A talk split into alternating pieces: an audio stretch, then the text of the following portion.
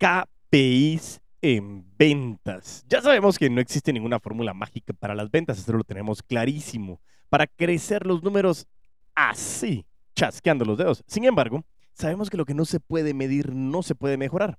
Por lo que hablaremos en este episodio. Bienvenidos al episodio 107 de Crece Humor el Podcast, en el cual hablaremos de los KPIs en ventas y cómo pueden ayudarte con esta importante tarea a vender mejor. Estos indicadores de ventas te muestran objetivamente los resultados de tu equipo y te indican en qué áreas precisas volcar tus esfuerzos. Si quieres saber qué son esos KPIs o indicadores en ventas y cómo aplicarlos para mejorar tus resultados, pues quédate, ¿quieres?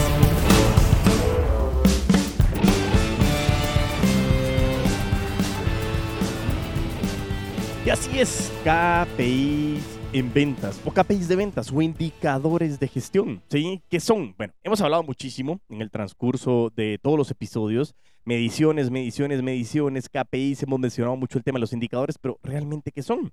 Realmente no hemos dedicado un episodio específicamente a los KPIs y pues bienvenido al episodio 107 de Crece el Podcast en el cual estaremos hablando precisamente de eso, de los KPIs en ventas, qué significa KPIs y sobre todo cuáles son los más importantes que te pueden ayudar a ti a que puedas mejorar esas ventas, porque lo que no se puede medir, no se puede mejorar.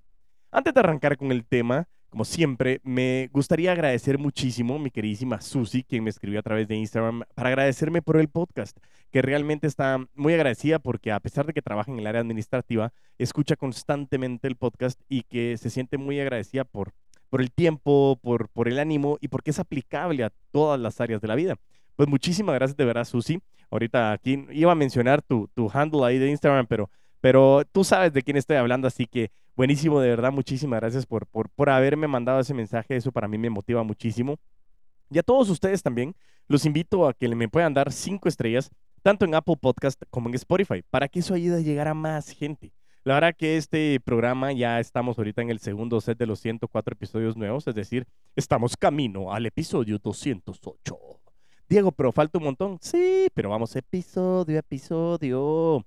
Reingeniería comercial inversa aplicada al podcast. Y por eso es que vamos por el episodio 107. Y desde la misma manera, cada uno de estos hitos, cada episodio, me sirve a mí para ir midiendo. Y ya que estamos hablando de mediciones, regresamos al tema que tenemos para el episodio que te quiero traer en esta ocasión. Así que bueno, hemos hablado de KPIs, indicadores, pero ahora sí, entendamos qué son KPIs. El término KPI viene del idioma inglés y significa Key Performance Indicator o indicador de performance o indicadores clave de gestión. Por lo tanto, se me salió el gallito. Por lo tanto, los KPIs de ventas son los indicadores que te van a mostrar el rendimiento de tu negocio y de tu equipo enfocado en las ventas. Bueno, en general, pero en este caso lo vamos a aplicar a las ventas. Se pueden usar en todas las áreas de la empresa, pero en este caso, como te digo, eh, son los que nos pueden ayudar directamente a nuestra área de ventas. A veces, quiero decir que cometemos el error de pensar que en el área de ventas solo importa medir y evaluar la cantidad de ventas realizadas. Ah, ¿cuánto cerraste vos? Sí, ah, tengo que mejorar mi cierre. Sí, hey, vos, hablemosle al puto amo las ventas. Sí, háblenme. Síganme. Y síganme en mis redes sociales, TikTok o Instagram, como arroba puto amo de las ventas. Y en las demás redes como LinkedIn, YouTube y Facebook, como Crece el Podcast. Pero bueno, regresando al tema, en este caso de las ventas, no necesariamente, o no solamente, mejor dicho, tenemos que medir las ventas realizadas. Sin embargo, tenemos muchísimos datos relevantes que a veces no utilizamos y por eso es que yo quiero dedicar este gran episodio a que podamos hablar con relación a ese tema puntual, que son los KPIs, que son los indicadores y cómo estos indicadores realmente nos pueden ayudar. Dice que hay dos grandes tipos de KPIs o dos grandes indicadores, o se clasifican, mejor dicho, en dos tipos de indicadores. Los primeros conocidos como los KPI lagging, ¿sí? que es el indicador reactivo, o sea, que está desfasado. Lo que significa es que estos indicadores nos van a mostrar los resultados pasados y con ellos podemos analizar eh, procesos anteriores para mejorar nuestro desempeño y determinar si hay cosas que nosotros podamos evitar, cambiar o mejorar. Esto lo que hacen es decir, bueno, yo voy a revisar históricamente qué fue lo que pasó para ver en qué me equivoqué, en qué fue lo que acerté eh, y comenzar a determinar esa sensación, ¿sí? ¿Por qué? Porque ya lo vamos a ir viendo, pero muchas veces me pasa a mí cuando me dicen, Diego, es que voy malísimo en mis ventas. Buenísimo, bueno. Revisemos entonces. Y de repente comenzamos a revisar y digo, bueno, malísimo en qué sentido. ¿Cuál sería el crecimiento en ventas que tú estarías esperando? No sé, tal vez un 5 o 6%. Bueno, pues tienes el 17% de crecimiento en ventas. ah, no te puedo creer, no, es que no lo habíamos medido, pero es que yo sentía que íbamos mal porque mira el mercado, cómo está. Buenísimo, le digo, entiendo, es claro. La percepción eh, se vuelve una realidad. El punto principal aquí de la medición es que nos da certeza. Y esa palabra es la más importante en las ventas. Yo sé que insisto en que no hay una fórmula mágica, pero la certeza sí la puedes tener a la hora de tener datos. Y por eso nosotros hablábamos desde hace mucho tiempo, cuando hablábamos de la estructura y la dinámica humana, eh, que hay una parte basada en la razón objetiva y otra en la subjetiva. La razón objetiva es la que tú puedes fundamentar, la que tienes hechos, pruebas y que tú puedes determinar qué es lo que sucedió. Y la razón subjetiva es la que es alimentada por el ego. De ahí proviene el libro de La Loca de la Casa, que es la voz, la voz que todos tenemos, hombres y mujeres, La Loca de la Casa. Eh, el libro lo pueden adquirir conmigo, es el libro que escribió el chino Enrique, es un libro espectacular realmente, que es un manual realmente para poder conocernos y conocer cómo el ego impacta en nuestra vida. Si alguien está interesado en este libro, por favor, mándenme un mensaje directo ahí a arroba puto amo las ventas en Instagram para que podamos ponernos de acuerdo. Ok, pero bueno, para continuar en ese sentido, la segunda clasificación, como les decía, la primera es el KPI lagging y el segundo es el KPI leading, ¿sí? que este es el indicador proactivo o adelantado, el que lidera. Y estos KPI son los que nosotros utilizamos para poder predecir tendencias y orientarnos al futuro mucho como el tema también de lo que hablamos en el episodio 104, celebrando el episodio 104, la meta, la meta que llegamos en el 104. Sí, que hablamos del cool hunting, que precisamente son algunas técnicas para poder analizar tendencias. Pues estos KPIs lo que nos ayudan es poder eh, definir tendencias de cómo podemos ir mejorando y hacia dónde nos podemos ir guiando. Pero bueno, Ahora vámonos bien a la pregunta principal. Ya hablamos de los KPIs en general, porque eso se pueden aplicar a muchísimas áreas. Se pueden aplicar a talento humano, se pueden aplicar a finanzas, lógicamente hay muchísimo, a la parte administrativa, procesos operativos, entre otras. Pero ahora vayámonos directamente a lo que a nosotros nos interesa y el por qué que estoy escuchando este cuatas porque quiero mejorar en mis ventas. Entonces, vámonos directamente al área que nos puede definir qué son los KPIs en ventas.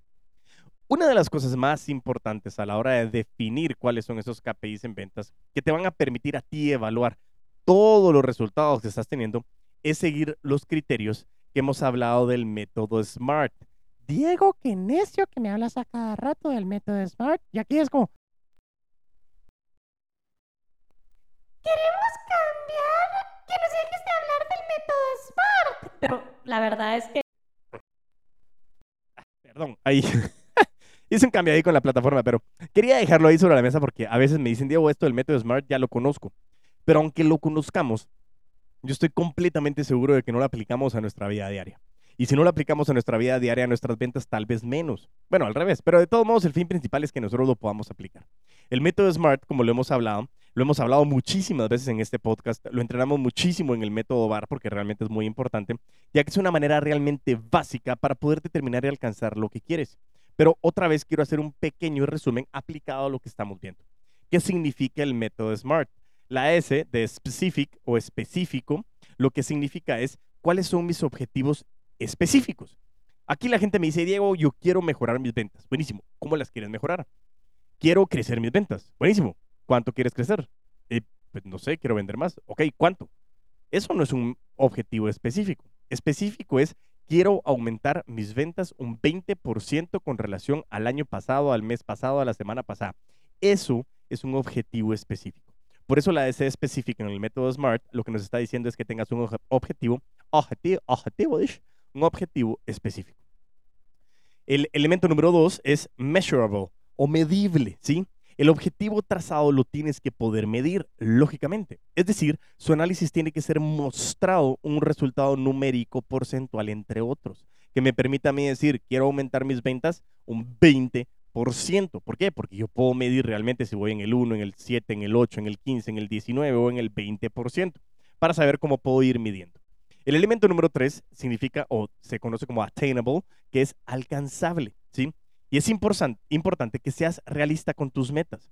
Yo sé que hemos hablado muchísimas veces del libro de Grant Cardone, de 10X. Estamos hablando de que nosotros tenemos que ser ambiciosos con nuestras metas y no lo estoy diciendo. No quiero ser, lógicamente, algo como contradecirme en este sentido. Lo que te estoy diciendo es que nosotros tenemos que poner una meta pues ambiciosa, pero a la hora de ser alcanzable es que la podamos partir en esa reingeniería comercial inversa y por decir, ok, sí, eso lo puedes llegar a hacer. Estábamos en algún momento en un entrenamiento recientemente eh, y estábamos hablando con relación a las metas y comenzábamos a hablar en el ejercicio de las metas y las metas y las metas. Y yo les decía, bueno, ¿cómo les fue? Y, estábamos nosotros terminando el mes de mayo, eh, estábamos ya en junio, pero terminando el mes de mayo, eh, y les hacía la pregunta, ¿cómo les fue? ¿Quiénes llegaron a sus metas en mayo? Y el 90 y tanto por ciento, 93, 95% de los vendedores se habían llegado a su meta. Y yo les lancé un reto y les dije, ¿quién de aquí? Porque la mejor época era junio y julio. Julio realmente es el, mejor mes para, para la industria a la cual estaban esta fuerza de ventas.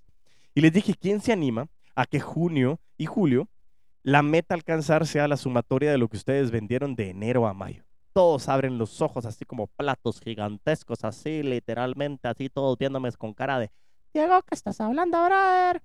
Pero en ese momento les dije, ojo, si nosotros nos ponemos ese objetivo en específico, es decir, si tú vendiste, por ejemplo, 25 mil dólares mensuales, estás hablando de que habías vendido 525 mil dólares en el año.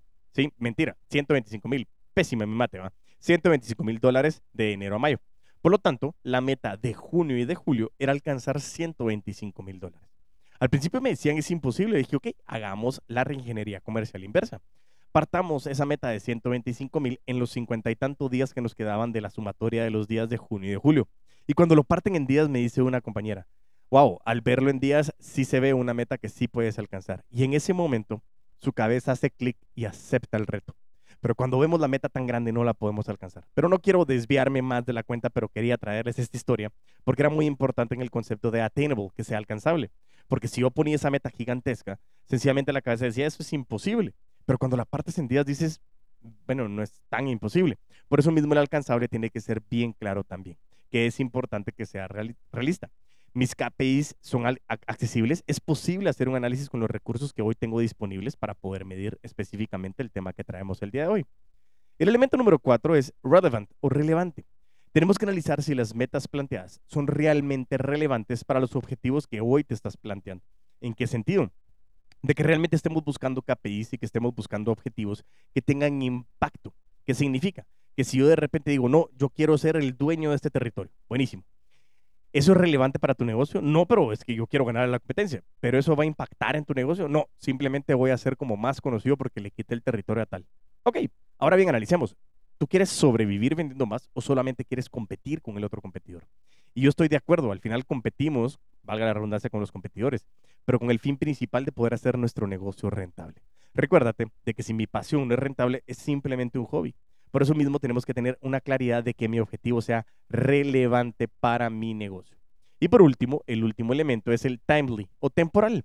Establece un marco de tiempo para que tú puedas medirlo. El tiempo que estipules para evaluar esos KPIs o esos indicadores de gestión tiene que estar en sintonía con aquel que fue previsto para cumplir los objetivos de tu negocio, de tu empresa, de tus ventas, de tu finanza personal, lo que tú quieras hacer. Pero al final esto es importantísimo. Repitiendo el método SMART otra vez, específico, medible, alcanzable, relevante y con un tiempo definido o temporal, para que tú tengas claridad de que así vas a poder ir identificando y midiendo tus KPIs. Buenísimo. Ahora bien, ya que todos sabemos precisamente eh, qué KPI o, que todo KPI tiene que tener un enfoque SMART que permita realmente poder hacer la medición de lo que estás tratando y queriendo alcanzar, quiero poner cinco ejemplos o cinco KPIs que son bastante importantes en el mundo de las ventas. Hay muchísimos más KPIs y lo veremos después al final, pero lo más importante es que estos cinco de manera general engloban lo que significa tu operación de una manera general. Luego nos podemos ir al específico, depende de la industria. Pero vámonos a ver uno por uno.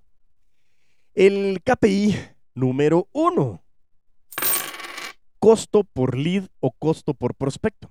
Dice que es importantísimo que nosotros sepamos cuánto cuesta cada lead. Es importante determinar si una estrategia vale o no el esfuerzo. La generación de los leads es una de las tareas o principales etapas del ciclo de ventas. Y lo hemos visto a la hora que nosotros estamos prospectando, la acción de prospectar. Por lo tanto, tenemos que eh, comprender si la inversión está dando los resultados esperados y eso resulta clave para que tú puedas evaluar en tus ventas. En este caso tenía la historia de uno de los clientes de la agencia de Lambanco que me estaba diciendo, mira, es que cada lead me está costando alrededor de 300 dólares. Eso no es bueno ni malo. Lo que tienes que determinar es cómo está el retorno de inversión y a cuánto quiere llegar. En este caso, si era muy elevado, porque nosotros deberíamos de haber estado más o menos un costo por lead abajo de los 20 dólares y estábamos muchísimo más elevados. Y comenzamos a cambiar estrategias para poder evaluar cómo hacer esa reducción del costo por lead. Pero si no teníamos esa medición, no hubiéramos podido determinar realmente cómo nosotros lo podíamos aterrizar.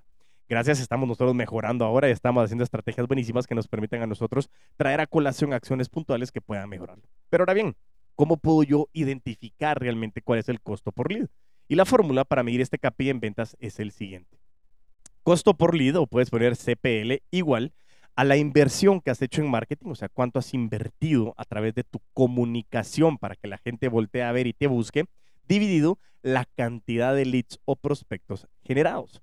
Si nosotros nos vamos a un ejemplo monetario, podemos decir que el CPL o el costo por lead, si yo invertí dos mil dólares y yo recibí 185 leads, en este caso cada lead a mí me costó 10 dólares con 81 centavos. Es el de inversión por cada uno de los leads. Esto puede ser bueno o malo, es que no depende. El fin principal es cuánto le estás ganando y lo vamos a ver más adelante con el ticket promedio y cuánto te está generando cada cliente.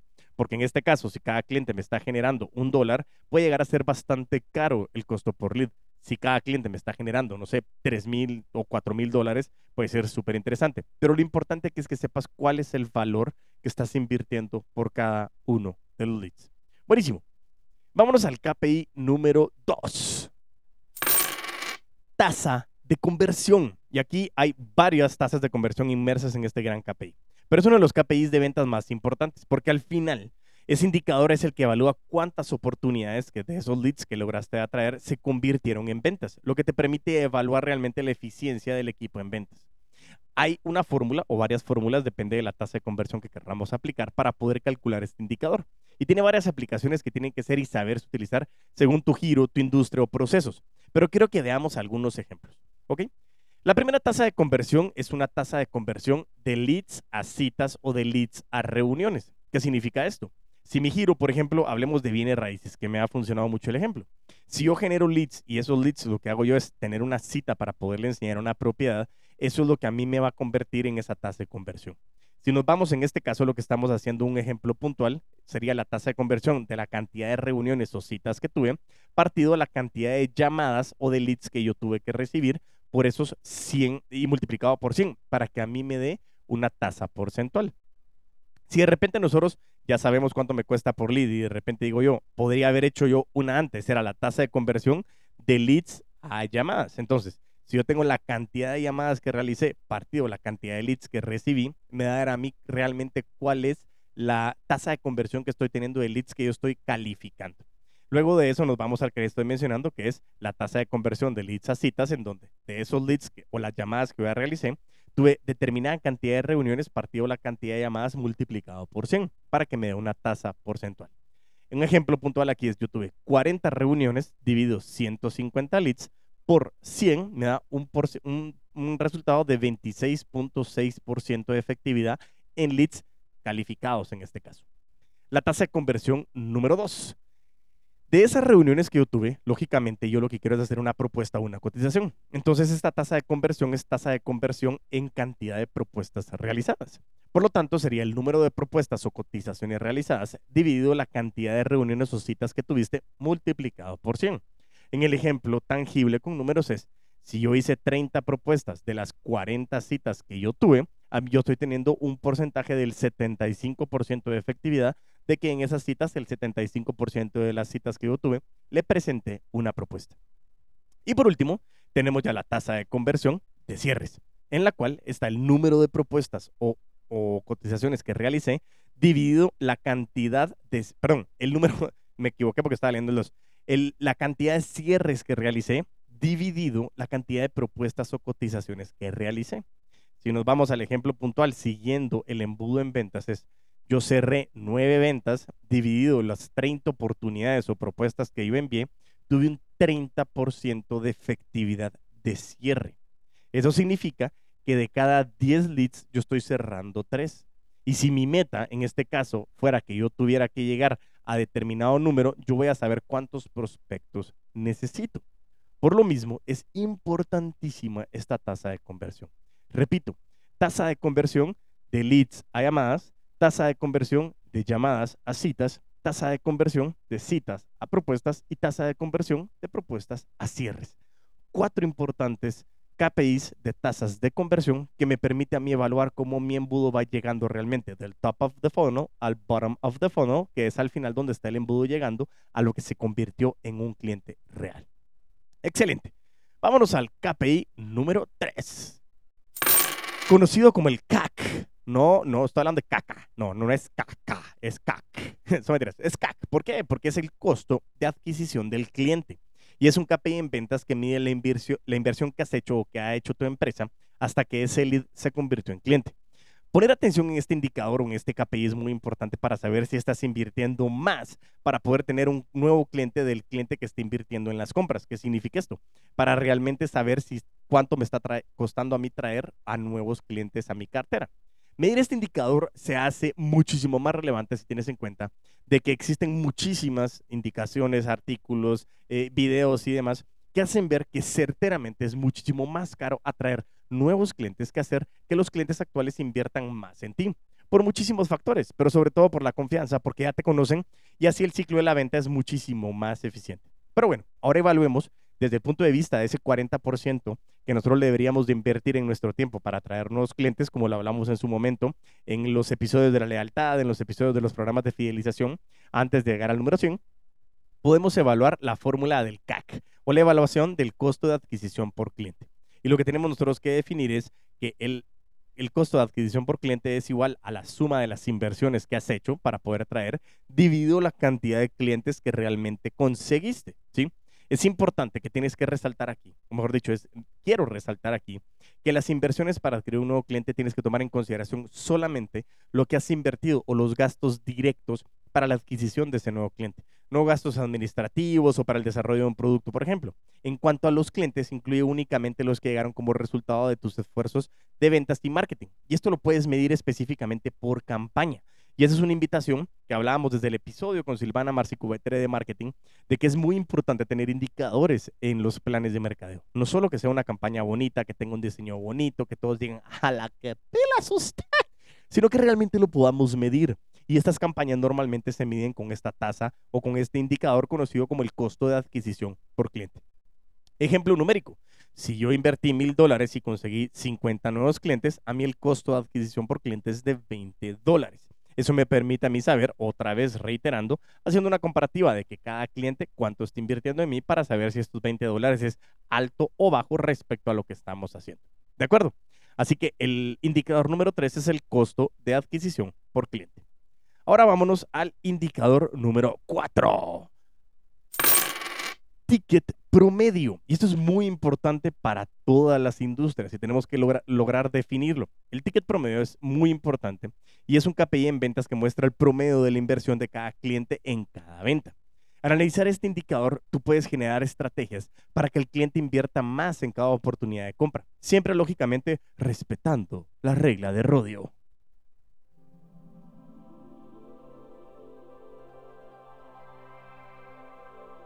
Música celestial para nuestros oídos. Bueno, sí, respetando la regla de radio, por ejemplo, ofreciendo estrategias comerciales que permitan hacer cross-selling, upselling con atractiva, atractivas maneras de despertar necesidades. Ahora bien, ¿cómo lo calculamos? Y este es uno de los indicadores posiblemente más conocidos.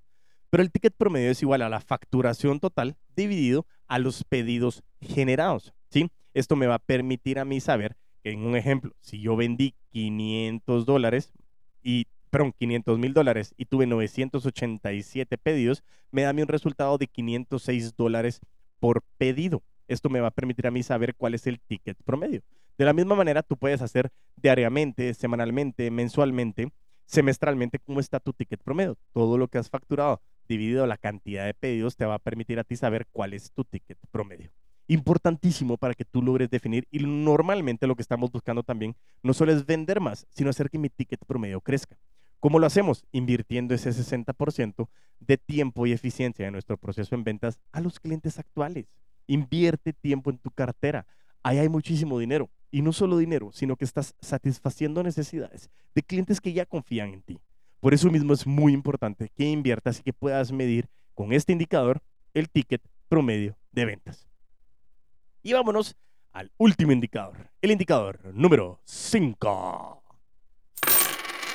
Ciclo de la venta o el Customer Journey. Este indicador lo que hace es medir el camino que hace una persona hasta hacer una compra contigo. Es decir, el tiempo que lleva desde el primer contacto hasta la conversión a cierre. Cuanto más corto es el ciclo, más rápido se puede concretar una venta. Y como resultado, tu equipo tiene muchísimo más tiempo o tú tienes más tiempo para poder buscar a esos clientes dentro de tu cartera o nuevos clientes. Pero recordemos, buscamos trabajar no solamente duro, sino es un enfoque en trabajo inteligente. Por eso yo en algún momento dado en uno de los episodios decía que la definición de ventas es como yo hago una transferencia de algo que yo tengo y algo que quiero, cambiando eso y que el proceso sea lo más rápido posible. ¿Por qué? Porque yo quiero que mi proceso de la venta sea corto, sea rápido y que yo pueda mejorar en esa toma de decisión. ¿Para qué? Para que en ese momento yo pueda comenzar a enfocarme en hacer nuevas ventas, tanto con clientes de mi cartera como con clientes nuevos. Llevando este indicador en consideración, tú puedes invertir en entrenamiento para tu equipo, con el fin de poder cerrar ventas en ciclos cada vez más cortos. Y ese es el enfoque principal que nosotros analizamos en el acompañamiento del método de vendedores de alto rendimiento ya que conociendo de mejor manera tus avatares, todo el proceso de prospección, teniendo un proceso definido que muchísimas veces no lo tienen o cada vendedor tiene su proceso de manera aislada y siendo mucho más adecuado en cada acercamiento, haces más eficiente cada esfuerzo. Y por eso recalco, no solo hay que trabajar duro, hay que trabajar de manera inteligente. Y esto lo que nos dice es que tenemos que ser muchísimo más eficientes en nuestro proceso de ventas. El ciclo de la venta puedes ir midiéndolo con relación al tiempo que vas reduciendo en la conversión de lead a cliente. Y así sabrás cuántos clientes puedes creer llegar en un lapso determinado. Como te dije al inicio de, estos cinco KPIs, eh, es importante que existen muchísimos KPIs, muchos KPIs de la empresa, muchos KPIs de ventas, que te pueden ir ayudando a ti a mejorar tu desempeño en ventas, a tu empresa, variaciones de los mencionados y más que pueden ser particulares de tu proceso, de tu industria. Sin embargo, con estos generales podrás analizar mucho mejor el panorama de tus ventas y poder tener claras las métricas que te permitirán enfocarte en un crecimiento escalado y sostenido. Así que bueno, hagamos una recapitulación de los indicadores o KPIs que vimos el día de hoy. El KPI número uno, costo por lead. El KPI número dos, tasas de conversión, en la cual pudimos ver tasas de conversión de leads a llamadas, de llamadas a citas o reuniones, de reuniones a propuestas y de propuestas a cierres. El indicador o KPI número 3, CAC, CAC, costo de adquisición de cliente. Indicador o KPI número 4, ticket promedio. Y el KPI o indicador número 5, el tiempo del ciclo de la venta. Un episodio puntual no cortito, no largo, más o menos promedio, el ticket promedio, que más o menos estamos alrededor de los 30 minutos, 27, 28 minutos, pero que realmente ha sido un episodio muy bueno, ha sido un episodio espectacular porque nos permite hoy poder tener herramientas que nos van a hacer práctica o que nos van a servir, mejor dicho, a que nosotros vamos a aplicar estos KPIs y que inmediatamente después de escuchar esto te puedas sentar otra vez con lapicero en mano, con cuaderno en mano y que puedas comenzar a medir los KPIs de tu empresa, de tus ventas de ti como manera individual, emprendedor, emprendedora, vendedora, vendedor, lo que tú quieras, pero que tú comiences a medir con estos KPIs para saber en dónde estás. ¿Por qué? Porque eso precisamente nos funciona muchísimo a nosotros, saber en dónde estás. Sobre todo porque sabiendo en dónde estás y a dónde quieres llegar, tú comienzas a desarrollar un plan de acción. Y para eso también te quiero invitar. Próximamente, eh, no tenemos fecha definida, pero entre agosto y septiembre, viene la segunda, la segunda convocatoria del método de vendedores de alto rendimiento abierto al público. ¿Qué significa esto? Que vas a poder participar de manera individual.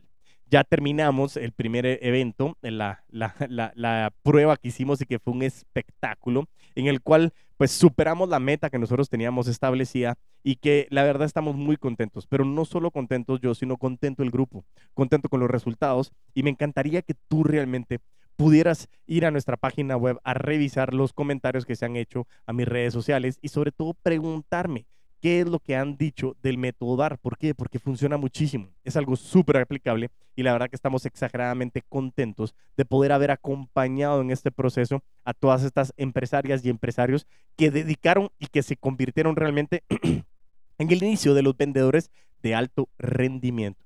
Así que si quieres saber más sobre este programa, del método de vendedores de alto rendimiento abierto al público, envíame un mensaje a mis redes sociales, que aprovecho a decirte también que me sigas, pero escríbeme directamente a arroba puto amo de las ventas en Instagram. También me puedes seguir en TikTok como arroba puto amo de las ventas y en LinkedIn, en YouTube y en Facebook como Crece o Muere el podcast. Y así me puedes a mí seguir en las redes y comenzar a consumir mucho más contenido gratuito para ti que impacta. Pero sobre todo también que me puedas dar retroalimentación de lo que te han parecido los episodios, el contenido, los videos, mis atarantadeces, pero sobre todo el sentido del humor, que como les dije cuando estábamos llegando al episodio 100, Estamos haciendo nuevas bromas, muy malas por cierto, pero queremos seguir compartiendo con ustedes a través de ese punto importante que es el humor, para que lo hagamos más real, más masticable. Y así llegamos al final de este gran episodio y de nuevo con un grato agradecimiento a cada uno de ustedes por permitirme llegar a sus oídos, pero sobre todo por poder llegar y compartir estos episodios con más personas para que podamos ayudar a más y a más vendedores y vendedoras a que realmente se conviertan en vendedores y vendedoras de alto rendimiento.